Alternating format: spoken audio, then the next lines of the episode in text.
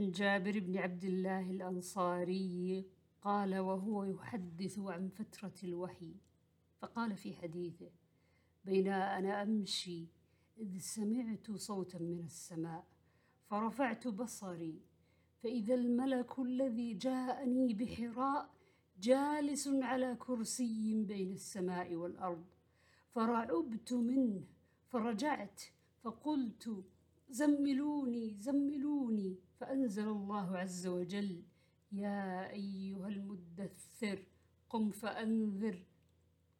إلى قوله والرجز فاهجر.